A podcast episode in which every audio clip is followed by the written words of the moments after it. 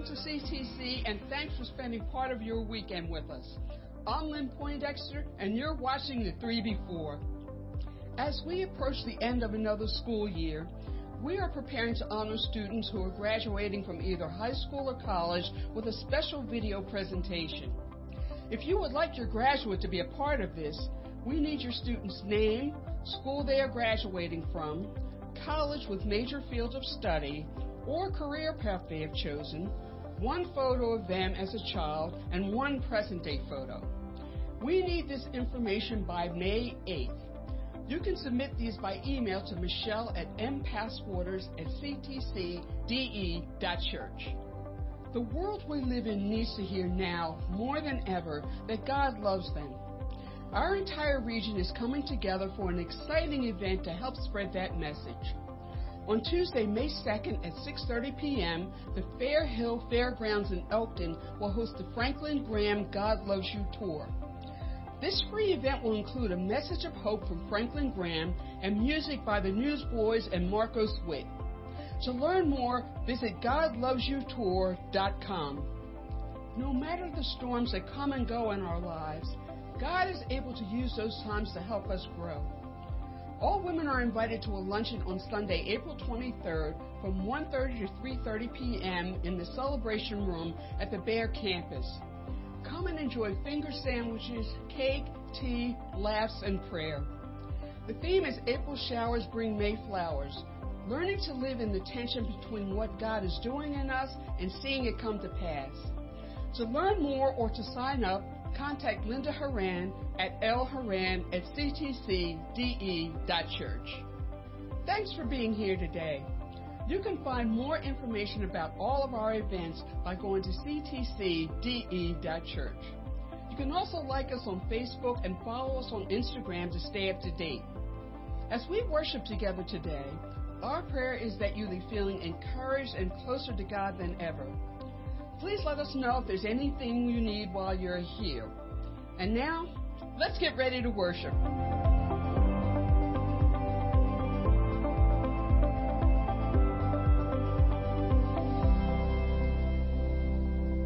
Well, good morning. Welcome to Christ the Cornerstone. Can we stand together today? There's joy in the house of the Lord. Amen. I was glad when they said to me, Let's go into the house of the Lord.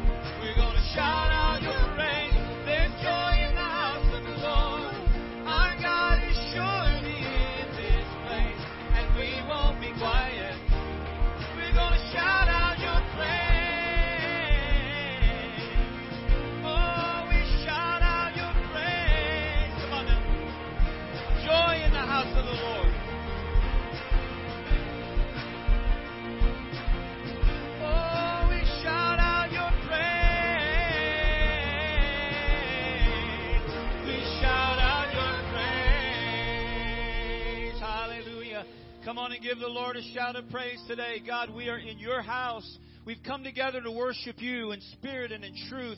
We've come together to celebrate your resurrection as we do every week. And Lord, we are going to shout your praise because you deserve to be worshiped and you deserve to be praised.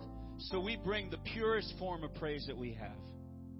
And God, we just want to lay it before you because you are worthy, worthy to receive glory and honor. So we bring that today. Holy Spirit, we invite you in to move among us in the moments that we are together today. And whether we're here in the room or worshiping online, God, we thank you that your Spirit is right here with us wherever we are. And we welcome that. We thank you in Jesus' name. And everybody said, Amen. Amen. God bless you. You may be seated. Good morning. I hope that you are having a wonderful day. I woke up this morning and saw the rising of the beautiful, glorious sun and how it provided warmth and heat. And then I reflected last week we celebrated the raising of God's Son, our Savior Jesus Christ. And that's something to give the Lord a hand clap of praise on for this for what he does, what he's doing, and what he continues to do, and that is to provide his unfailing love and a home for us when we leave this earth. God is so good. Welcome. If you're in the room or if you're online, we're so glad that you're here. You, each week, we always bring your attention to the card that says welcome on the front and it also has our tagline, which is to love, serve, and engage. And on the back, I'm throwing things around. It says connect. So you'll see that card at your table or at your chair. And if you're with us online this morning, you'll see that card. It's a button that says connect.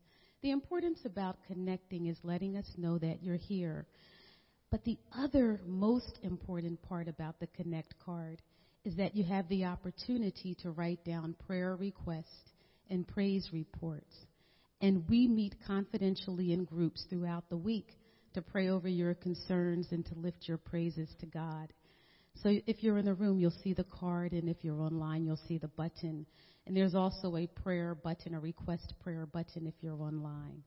We know that we just finished a series on prayer, so on your tables and at your chairs, you'll see a, a bookmark that says, Let's pray for one another. The series is finished, but not our need or our obligation to pray for our brothers and sisters. So please take the card, write names on the back of those that you'd like to remember in prayer, and then pray for them throughout the week. Also, on your table, you'll see the announcement card. And Lynn, thank you for the wonderful announcements this morning. Ladies, if you're coming and you have a hat, you can bring your finest hat, your funniest hat, your most unusual hat. But please, your bucket hat if you want to be at the beach. But please bring a hat to the to the women's luncheon next weekend. And um, as you leave the celebration room, if you're in the room, and if this is your first time here, please to the right you'll see a room that says Welcome Center. Stop in. Someone will meet you, greet you, offer you a small gift, and speak with you. If you've been here for a, a long time now, there are resources that you can take advantage of in the Welcome Center. So please stop in, grab a pamphlet or a book or other information. We'd be happy to see you there. And if you're online and this is your first time here, please click the New Here button and submit the information requested and someone from Family Care Ministry will reach out to you during the week. So, you know, each week we talk about one of our principles of giving. Stewardship in the life of a Christian is a very important thing. It says to God that we honor and value and trust you for providing all of our needs. And from what you give us, we give a portion back to you. On your table or at your chair, there is an envelope that you can give an offering back to God from all that He has given you. And if you're online, there is a button that you can click for giving also. So there is also there are also, excuse me, principles of giving that we have. And this week, our principle for giving is found in Proverbs chapter 3 verse 9. And it verses 9 and 10, excuse me. And it reads as this, and you'll see the words on the screens to the left and the right. Honor the Lord with your wealth and with the best part of everything you produce. Then he will fill your barns with grain and your vats will overflow with good wine. I'm going to ask that you stand now as we pray over the offering. And as you leave, the connect card and the offering can go in the baskets at the back of the celebration room. Dear Heavenly Father, we thank you, Lord. We thank you for raising us on this beautiful day to come into your house to lift our hands and worship you, Father. We ask that you move throughout this service by an outpouring of your Holy Spirit. And we ask, Lord, that now as we give back to you just a portion of what you have given to us, that that offering, pressed down, shaken together, will become flowing over like your love for us. It's endless. It's, it has no depth. It has no width. You love us lavishly, and we love you, Lord. So please be with us, Father, throughout the pendency of this worship service and as we go about our week. And we'll be forever mindful, Lord, to give you all the glory, all the honor, and all the praise. For it's in Jesus' name we pray. Amen. Please remain standing as we continue in worship.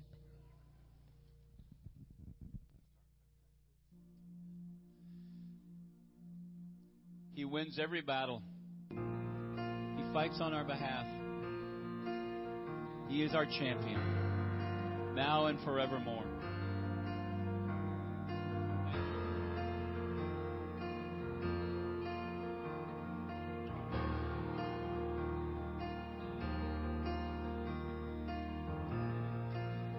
Tried so hard to see it. It took me so long to believe it that you choose someone like me to carry your victory. Perfection could never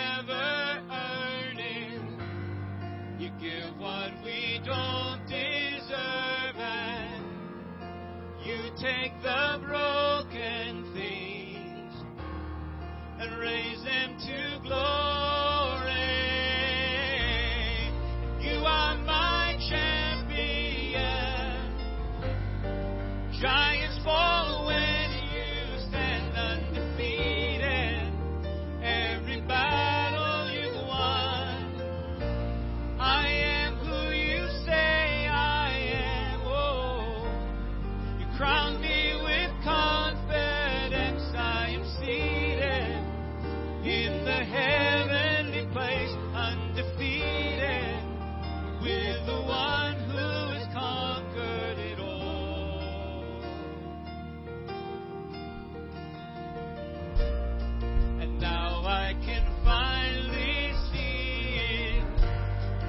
teaching me how to read.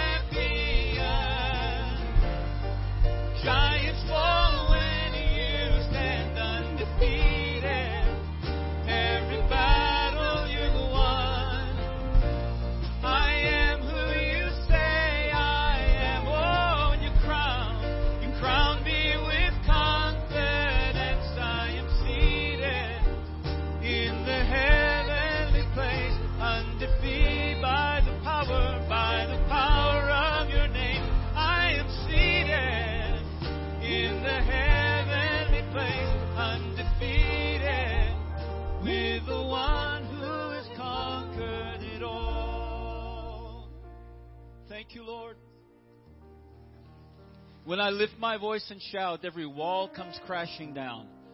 Why? Because I have the authority that Jesus has given me.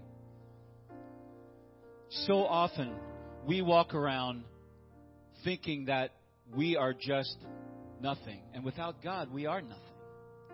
But we have authority that God has given us to see things done in our lives.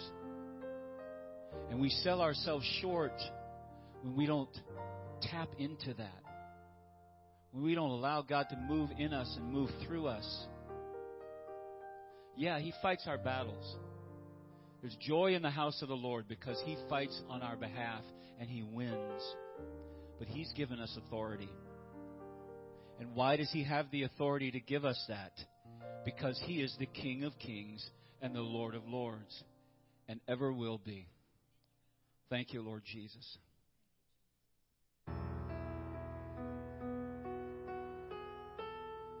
Debbie's going to lead us.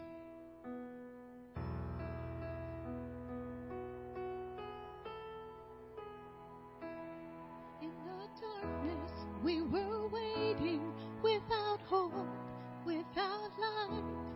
Till from heaven you came running. There was mercy in your eyes to fulfill the law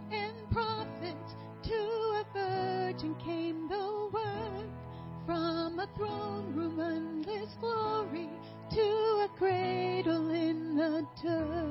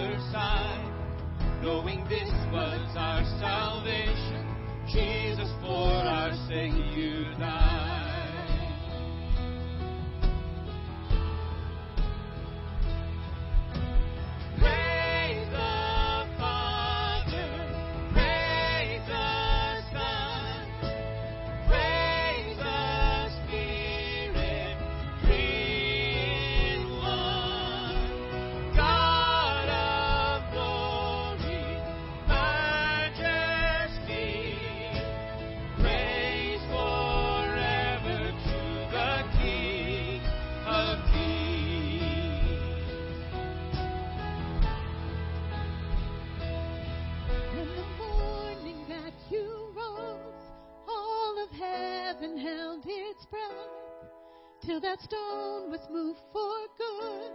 For the Lamb had conquered death. And, and the, the dead rose from their tombs, and the angels stood in awe.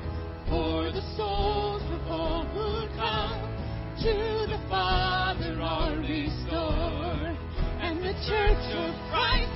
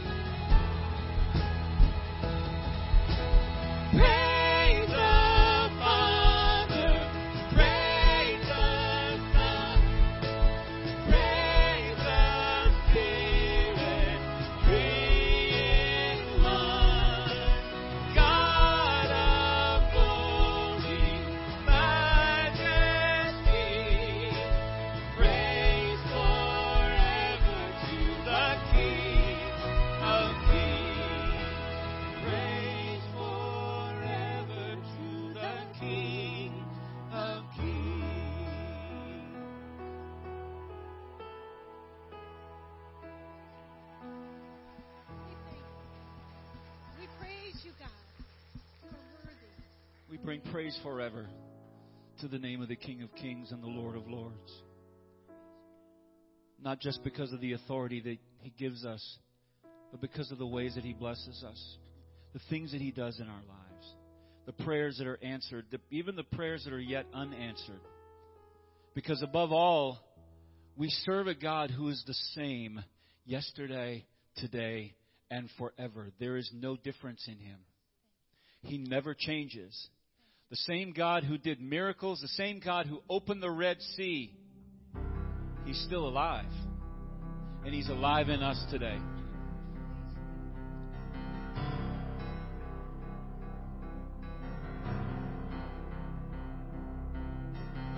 I'm calling on the God of Jacob, whose love endures through generations. I know that you will keep your covenant. I'm calling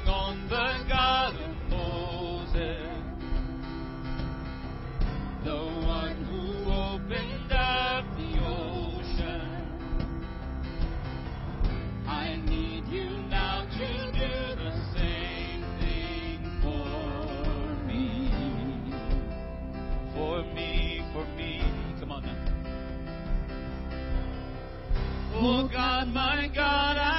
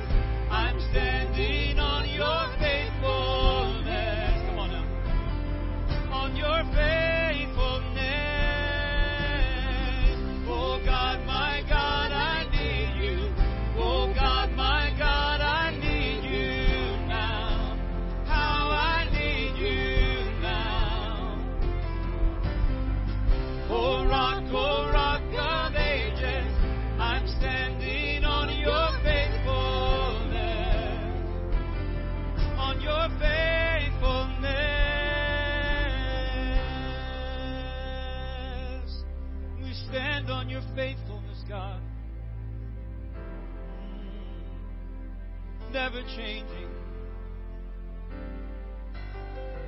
You heard your children then. You hear your children now. You are the same God. You are the same God. You answered prayers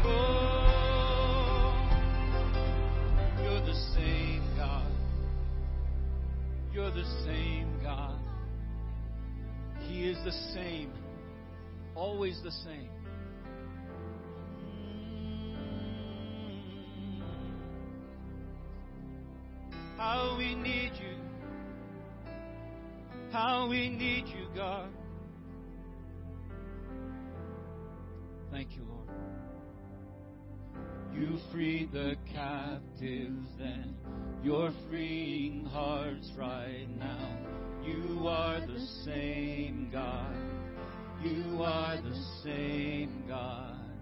You touch the lepers then. I feel your touch right now.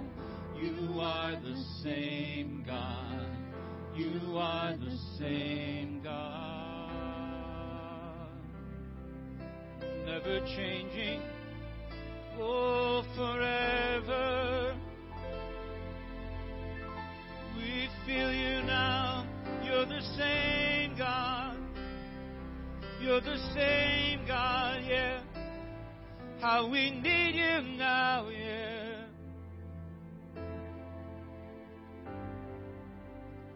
I'm calling on the Holy Spirit. Almighty river, come and fill me. Let's pray that prayer together. Holy Spirit, come. Come and fill me up. Come and fill me. Come and fill me again. Hallelujah. Thank you, Lord. The Lord is speaking to somebody today, and He says, You've put down your sword, and you're letting the enemy walk all over you.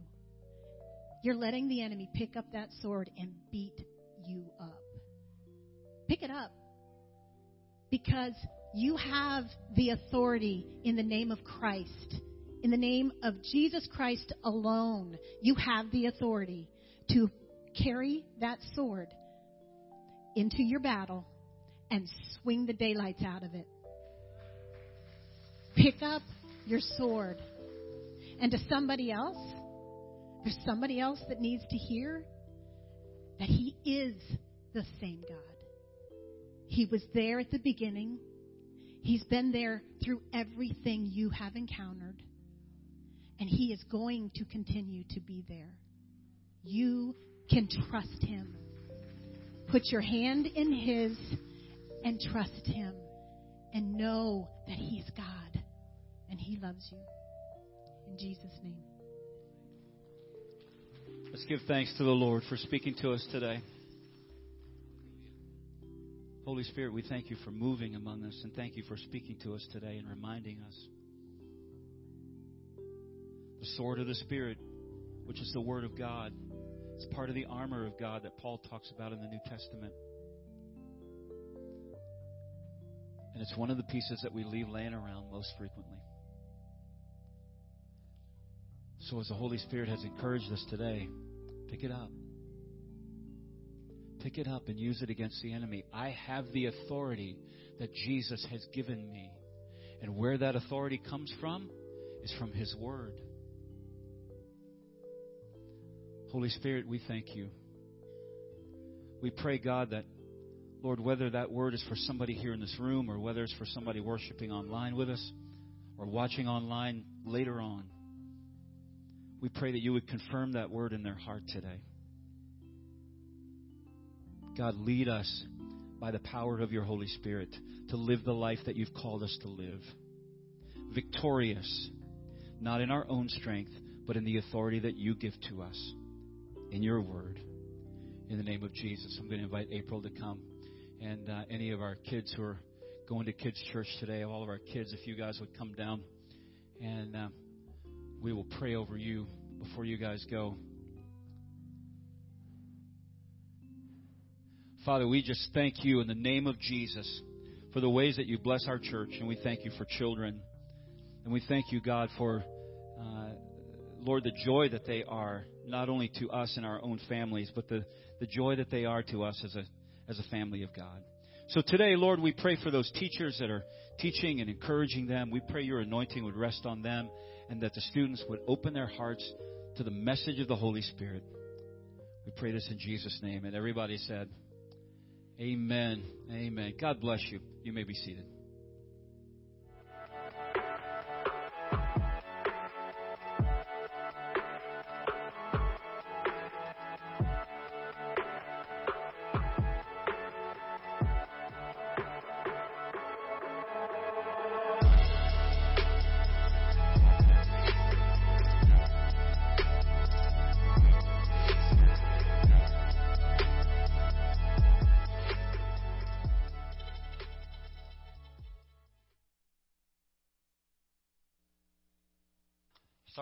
Had to step into a phone booth and do a quick change.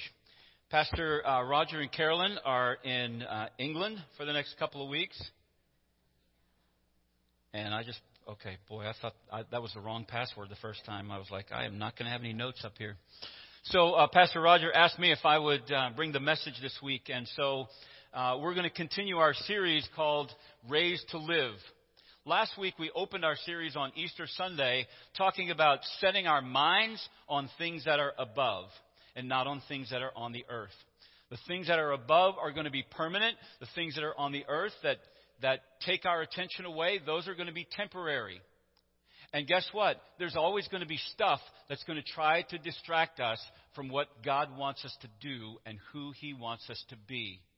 So last week we talked a little bit about, and I made a reference a moment ago uh, to the armor of God. That was also a part of the, uh, the message from last week. Put on the, the whole armor of God that we might be able to stand against the arrows uh, and the schemes of the enemy and set our hearts and our minds on things that are above.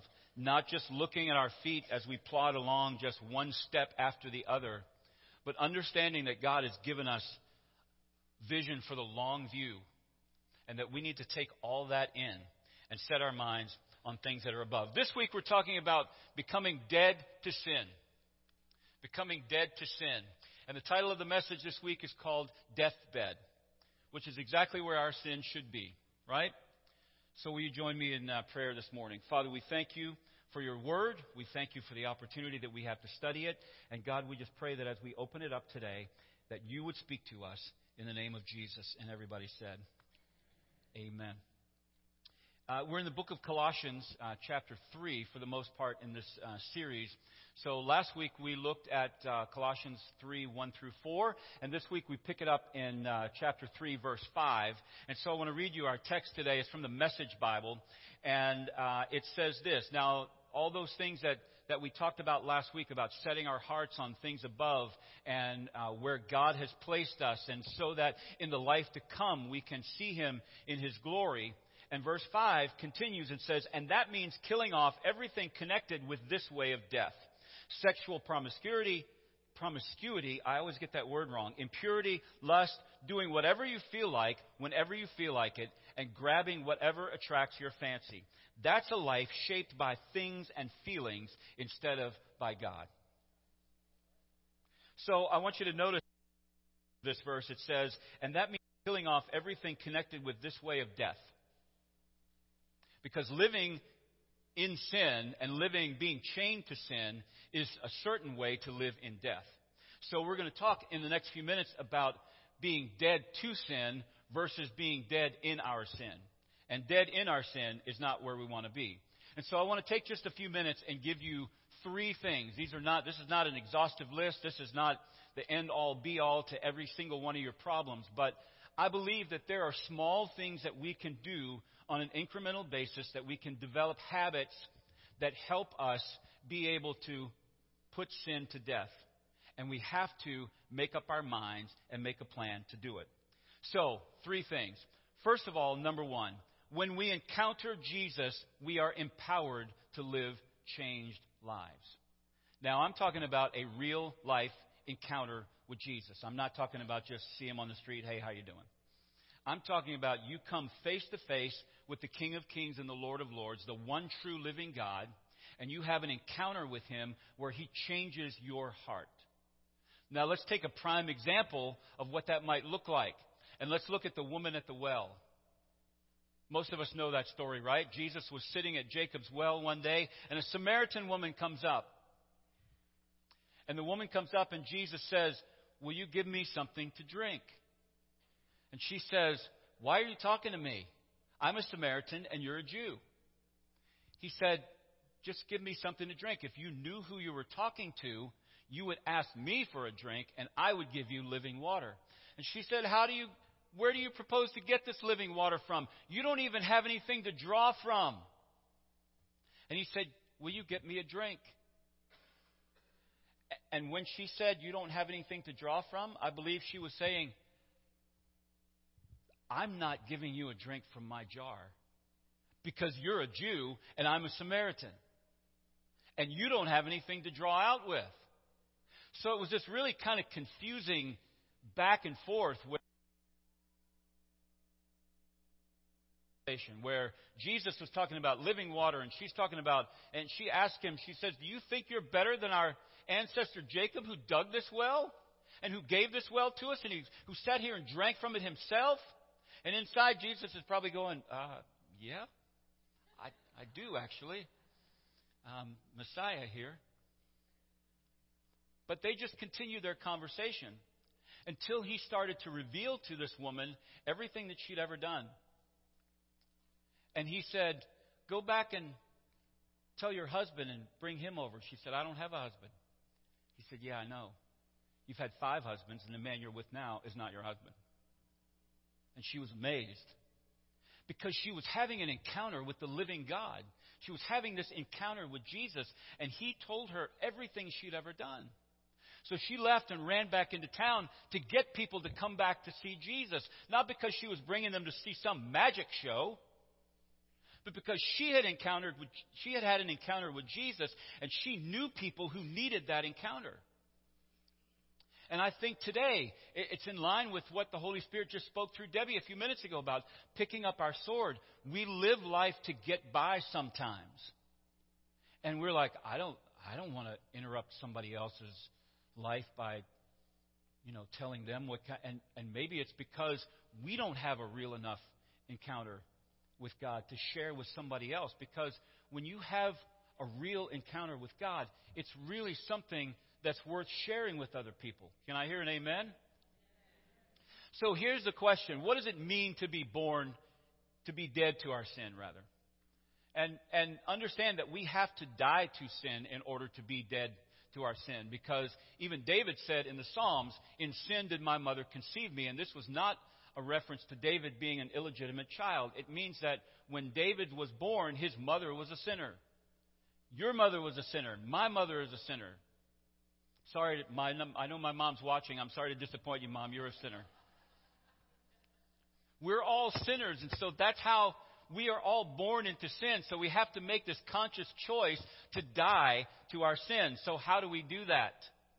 How do we die to our sin versus being dead in our sin?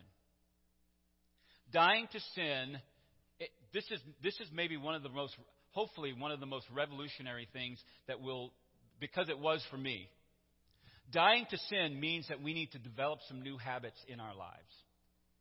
And we all have habits. We all have things that we do on an everyday basis, don't we? When you woke up on the last work day that you went to work, what did you do? It was a similar pattern to before. You woke up, you got out of the bed, you checked Instagram, you got up, you made your lunch, you ate breakfast, you took a shower, maybe you read your Bible for a little bit, you got in your car, you drove to work, you were around the same people that you're around, you do similar tasks, every single day. End of the day, you come home. Maybe you don't even remember driving home. But you get home and then there's your evening routine. You're making dinner. If you got kids, you're you're taking care of kids. You're running them here and there. And you, we do all these things and we get to bedtime and we fall into bed another day. And all of these things happen almost on automatic pilot. We don't even know.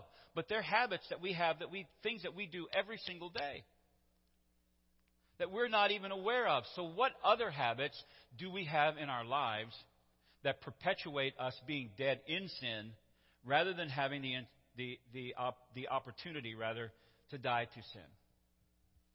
Now, I want you to hear this quote. It's going to be on the screen, but I want you to hear this.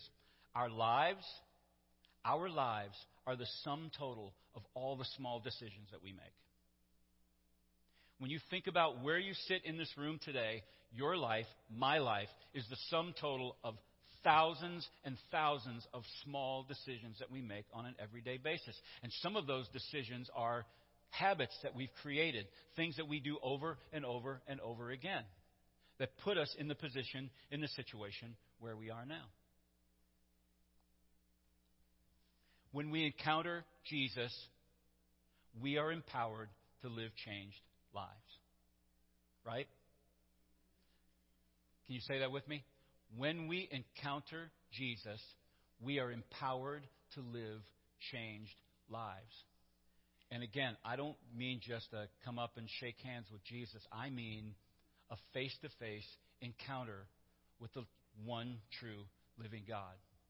So that's number one. When we encounter Jesus, we're empowered to live changed lives. Number two, dying to sin requires digging out the root of sin. Dying to sin requires digging out the root of sin. And so, for the next couple of minutes, I want to talk about this idea of the difference between freedom from sin versus sin management. Because all of us kind of fall into one of those two categories.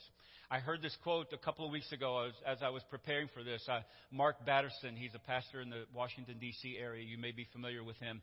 Uh, we've all heard the church definitions, and, and, we know what Scripture says about sin, missing the mark, and, and iniquity, and uh, not doing the will of God, and, and all those kinds of things. But uh, sometimes I need things in a little bit more practical language, and this really said it for me. And he said this in a sermon a couple of months ago. He said, Sin is meeting a legitimate need in an illegitimate way. Meeting a legitimate need in an illegitimate way. Now, let's think, for example, about one real simple uh, um, need that we have, basic need that we have. that we can either meet appropriately or inappropriately, and that is hunger. Okay? Hunger is a real need, right? Everybody agree with me? When church is over today, we're all going to get in the car and try to beat the other churches to the restaurant and, you know, get in line first and because we need to eat, right? Everybody needs to eat.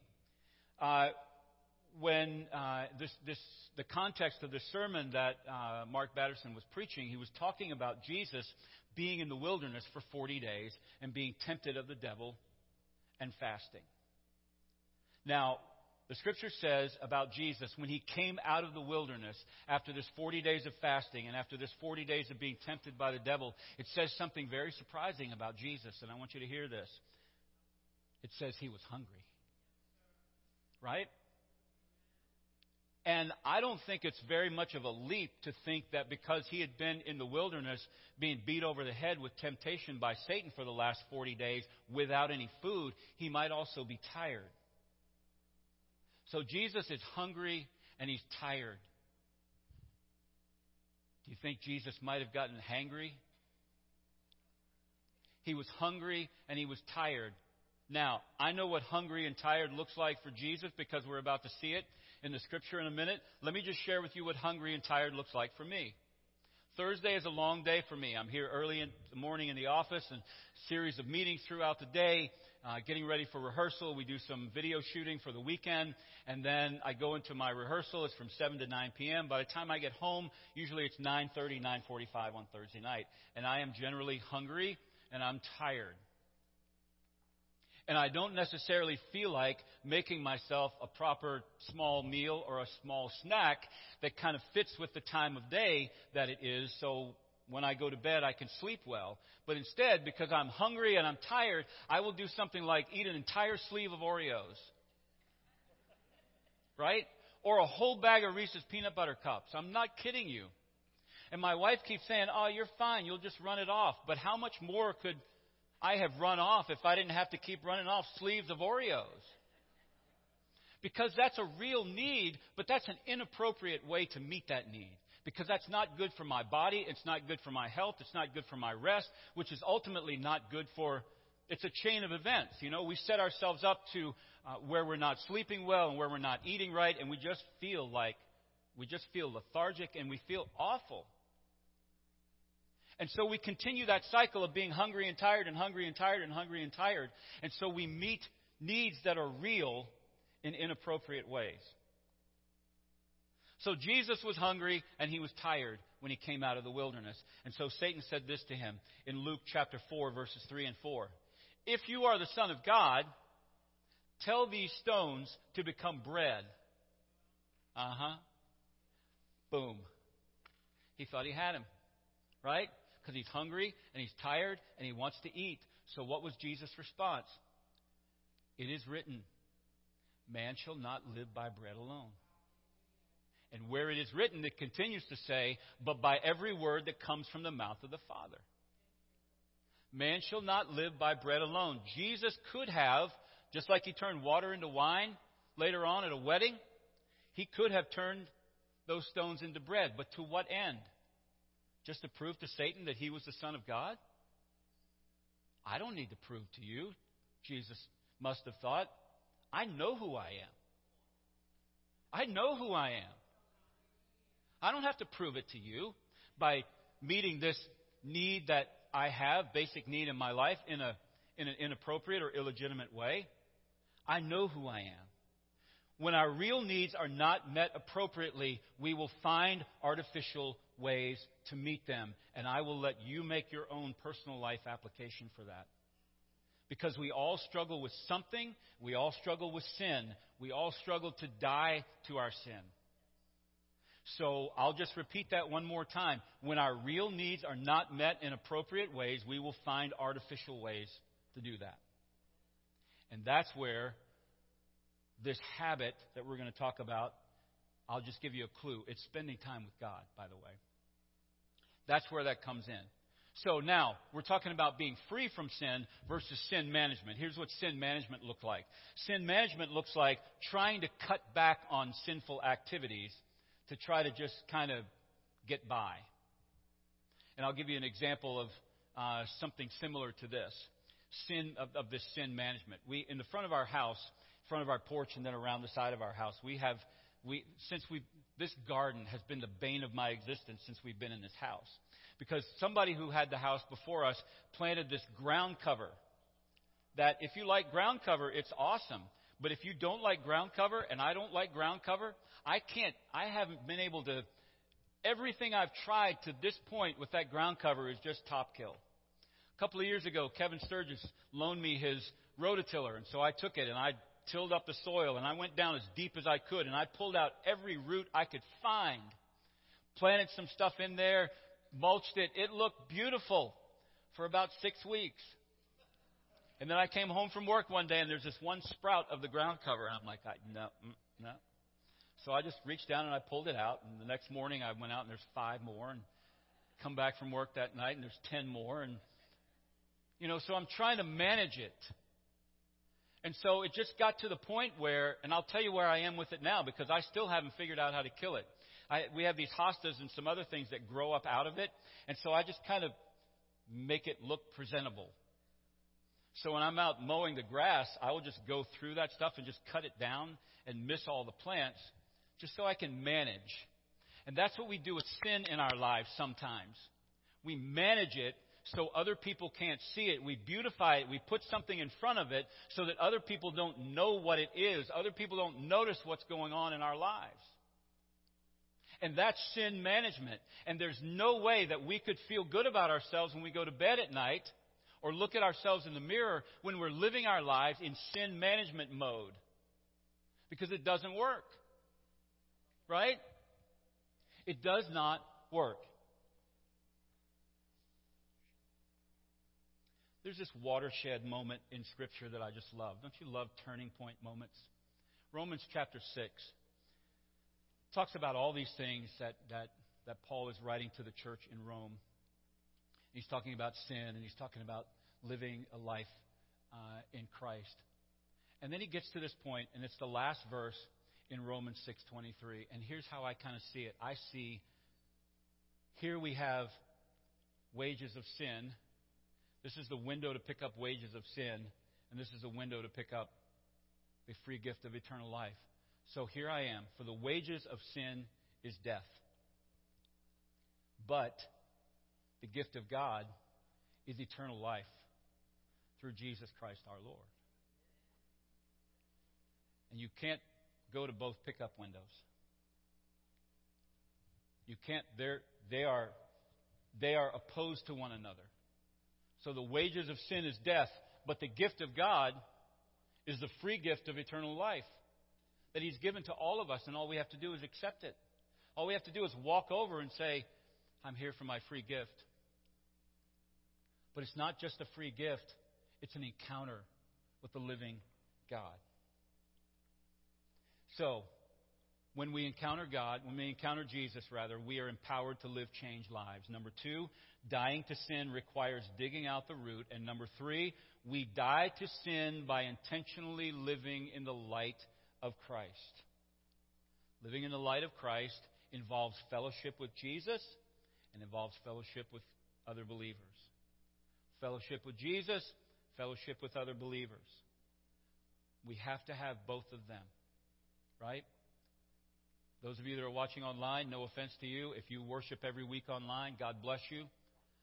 What my prayer is, is that you have someone in your life that you share fellowship with, that when you need someone to pray with you or someone to encourage you, that that person is there. We all need someone in our lives that we know that we can sit across a table from them over a sandwich or a cup of coffee and say anything to them, and it will not leave that place. Everybody needs that person. I have somebody in my life like that. I have a couple of people in my life like that. Doesn't matter. I can say anything about any subject. It doesn't change how they feel about me. It doesn't change their opinion of me. It only means that they are there to, encourage me and support me and help me be accountable for the things that I do. Now, John, uh, the Apostle John, uh, when he wrote the book of First John, he was a little bit older in the ministry. He had been around a little bit longer, and so his writing is from a little bit different perspective. So in the book of First John, chapter 6, John has a couple of if we claim statements. And they are, if we claim, then this is what happens. So I want to read you 1 John 1 6 through 9. If we claim to have fellowship with him and yet walk in the darkness, we lie and do not live out the truth. But if we walk in the light as he is in the light, we have fellowship with one another, and the blood of Jesus, his Son, purifies us from all sin. If we claim to be without sin, we deceive ourselves, and the truth is not in us. But if we confess our sin, he is faithful and just and will forgive our sin and purify us from all unrighteousness.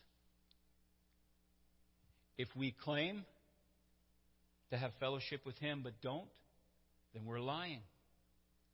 If we claim to be without sin, we're lying. We're lying to ourselves. And I know what part of that is. Nobody can find nobody can ever find out about this part of my life because if they do, they wouldn't like me anymore. And no, your story, the things that you deal with, the things that you need someone to help you be accountable for, is not a story for general consumption of everyone. But finding someone in your life that you trust, that you can say those things to, that you know it won't leave that room or it will not leave that conversation. And the only thing that that other person, excuse me, will do in terms of talking about it is to talk to Jesus about it and pray for you on your behalf and ask you, hey, how are you doing? How's that going? We have fellowship one with another. We walk in the light as He is in the light. Let me tell you something. Nothing kills sin like a good, healthy dose of light. Just drag it out there where you can see it. Because God already knows it's there anyway, right? He already knows. There's no hiding it from Him. So if we're hiding it from somebody, we're trying to hide it from ourselves or trying to hide it from other people. And that doesn't do any good at all. Now, in order for these habits to take effect, in order for these habits to, I mean, you know, generally in terms of, you know, the statistics that it takes a certain number of days. I think it's 21 days or something like that to develop a habit. So it's not like you're going to go home this afternoon and say, oh, I want to develop the habit of fellowship with God, and it's automatically going to start. You have to do it, and you have to do it again, and you have to do it again, and you have to do it again. And we can set goals all we want to for those kind of things to happen and those kind of things to turn around in our lives. But I, I didn't write down who this quote was from, but it's from the business world. And it is this that goals don't determine success, systems determine success. You can make all the goals you want to, but if you don't have a system to make those goals, to enact those goals, and to see those goals put into, into practice, into play, it doesn't matter. You can make the goals all day, but we need systems. Now, there's somebody from the Old Testament who had a real simple system, and it was Daniel. Daniel had this real simple system, and remember, I gave it away to you a few minutes ago that the habit is spending time with God every day. So, three times a day, Daniel would go into his room and he would open up the windows and he would face Jerusalem just like the Lord had instructed him, and he would pray. Three times. He was not ashamed. He was not ashamed. Now, Daniel had, uh, in the kingdom of King Darius, Daniel had kind of set him apart and was like a rising star. He had interpreted dreams. He had, you know, done all these kinds of things for the king. And so the king had planned to, uh, well, we read it here in Daniel chapter 3, Daniel chapter 6, rather, verse 3. Now, Daniel so distinguished himself among the administrators and the satraps by his exceptional qualities that the king planned to set him over the whole kingdom. What in the world is a satrap? Well, satraps were people under the king who pretty much only had to report to the king, and they didn't really have to report to the king that often. They were set over different territories, and they could pretty much do what they wanted to. So there was really not many people above them. So when these guys got wind of the fact that Darius was going to set Daniel over the entire kingdom, then they had to put a plan into action. So, what was it about Daniel that no one saw? It was his habit of daily prayer and fellowship with God. That's what set him apart. over everyone else. He probably didn't have any more governmental knowledge than anybody else. But what set him apart is that he spent time with Jesus every single day. He had this habit of daily prayer and fellowship with God. And how many of you know that sometimes success breeds jealousy? So all of the king's men, they got together. They had a meeting without the king. And they said, We got to find some dirt on Daniel because this can't happen. But they couldn't find anything on him because he was just he was squeaky clean. And so they said, whatever it is that we do, it has to involve his God. So you may or may not know the story. I invite you to go back to Daniel chapter 6 and look at it. But they went to the king and said, Oh, king, you're such a wonderful guy. Buttering him up. May the king be praised forever. We had this idea, Darius, that over the next 30 days, no one should worship or bow down to anyone, any other God, except you. King was like, Oh, I kind of like that. That feels really good to me. So let it be written, so let it be done. So he had put it into place. So Daniel heard about this, and guess what Daniel did? He went to his room and he was walking back and forth, wringing his hands. What am I going to do? What am I going to do? No, he didn't. Daniel went straight to his room and did what he always does. He opened the windows, he faced Jerusalem, and he prayed, and he spent time with Jesus. Well, when the guys got word of that, they t- took him before the king. And the king, when he heard about it, he was so upset because he loved Daniel. But all the government officials, they were like, I'm sorry, king, but you're the one who said this. He has to be thrown into the lion's den. Now, Daniel, you had to know, had faith in, in, the first place to defy this order of the king because he spent time with Jesus. Now, here's what I want you to know about Daniel Daniel did not all of a sudden develop great faith in the lion's den.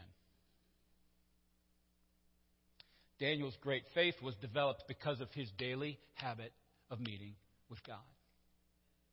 That's where his faith came from, and that's how he got through that situation. He wasn't tempted to give in. He wasn't tempted to worship the king. He wasn't tempted to do what the decree said because of his deep faith in God. Now, just one last example. Would you stand with me this morning? One last example. Can we stand together?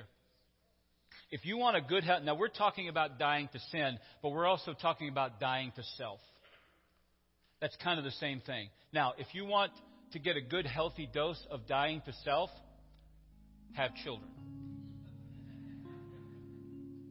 Moms, especially, know this. You're running kids all over the place. You know, moms, being a mom is a great idea, but I had no idea that I was going to have to figure out what to feed these kids for dinner for the next 18 years. But putting the needs of children above your own needs, that's part of dying to self. And so putting a system in place where we put what God wants for us above what we want for us, because we've had an encounter with Him, is how we develop this ability to die to sin. Today, whether you're worshiping here in the room or whether you're worshiping online, I want to invite you to make a place of prayer. We're not going to sing a song here at the end tonight or today because I want you to have an opportunity to have an encounter with Jesus. Maybe you need to come down here to the altar and just kneel and pray and and encounter maybe maybe your relationship with God is somewhere far off. Well, I want to tell you today that it's not him that moved. It's us. So I want to invite you, as Chris is just playing and the and an attitude of worship and an attitude of prayer. I'll be here at the front if you want someone to talk to, to pray with. There'll be folks at the prayer stations if you need somebody to pray with. If you just want to come and kneel here and pour out your heart to God and encounter Him. If you don't have a relationship with God today, whether you're online or in this room, you can change that today. There are people who can lead you to that place today before you leave this building. So I want to encourage you to do that. Father, we pray that in the next few moments, as we worship you and as we come and pray, that God, you would help us to encounter you in a fresh way, in a new way. God, you would help us to go deeper with you in our walk and help us to rise above and help us to die to the sin in our lives and not just management. Help us manage it. Help us to be free from it once and for all. We pray in Jesus' name. This altar is open. Folks at the prayer station, we're not going to do another closing prayer. Uh, whenever you need to go, you can go. If you want to kneel and pray where you are, you can do that. If you want to come uh, kneel here at the front and pray, you can do that. God bless you. Again, I'll be here to, to talk if anybody wants to, and there are other folks that can talk to you. Uh, God bless you. Have a great day. Let's rise above and die to sin.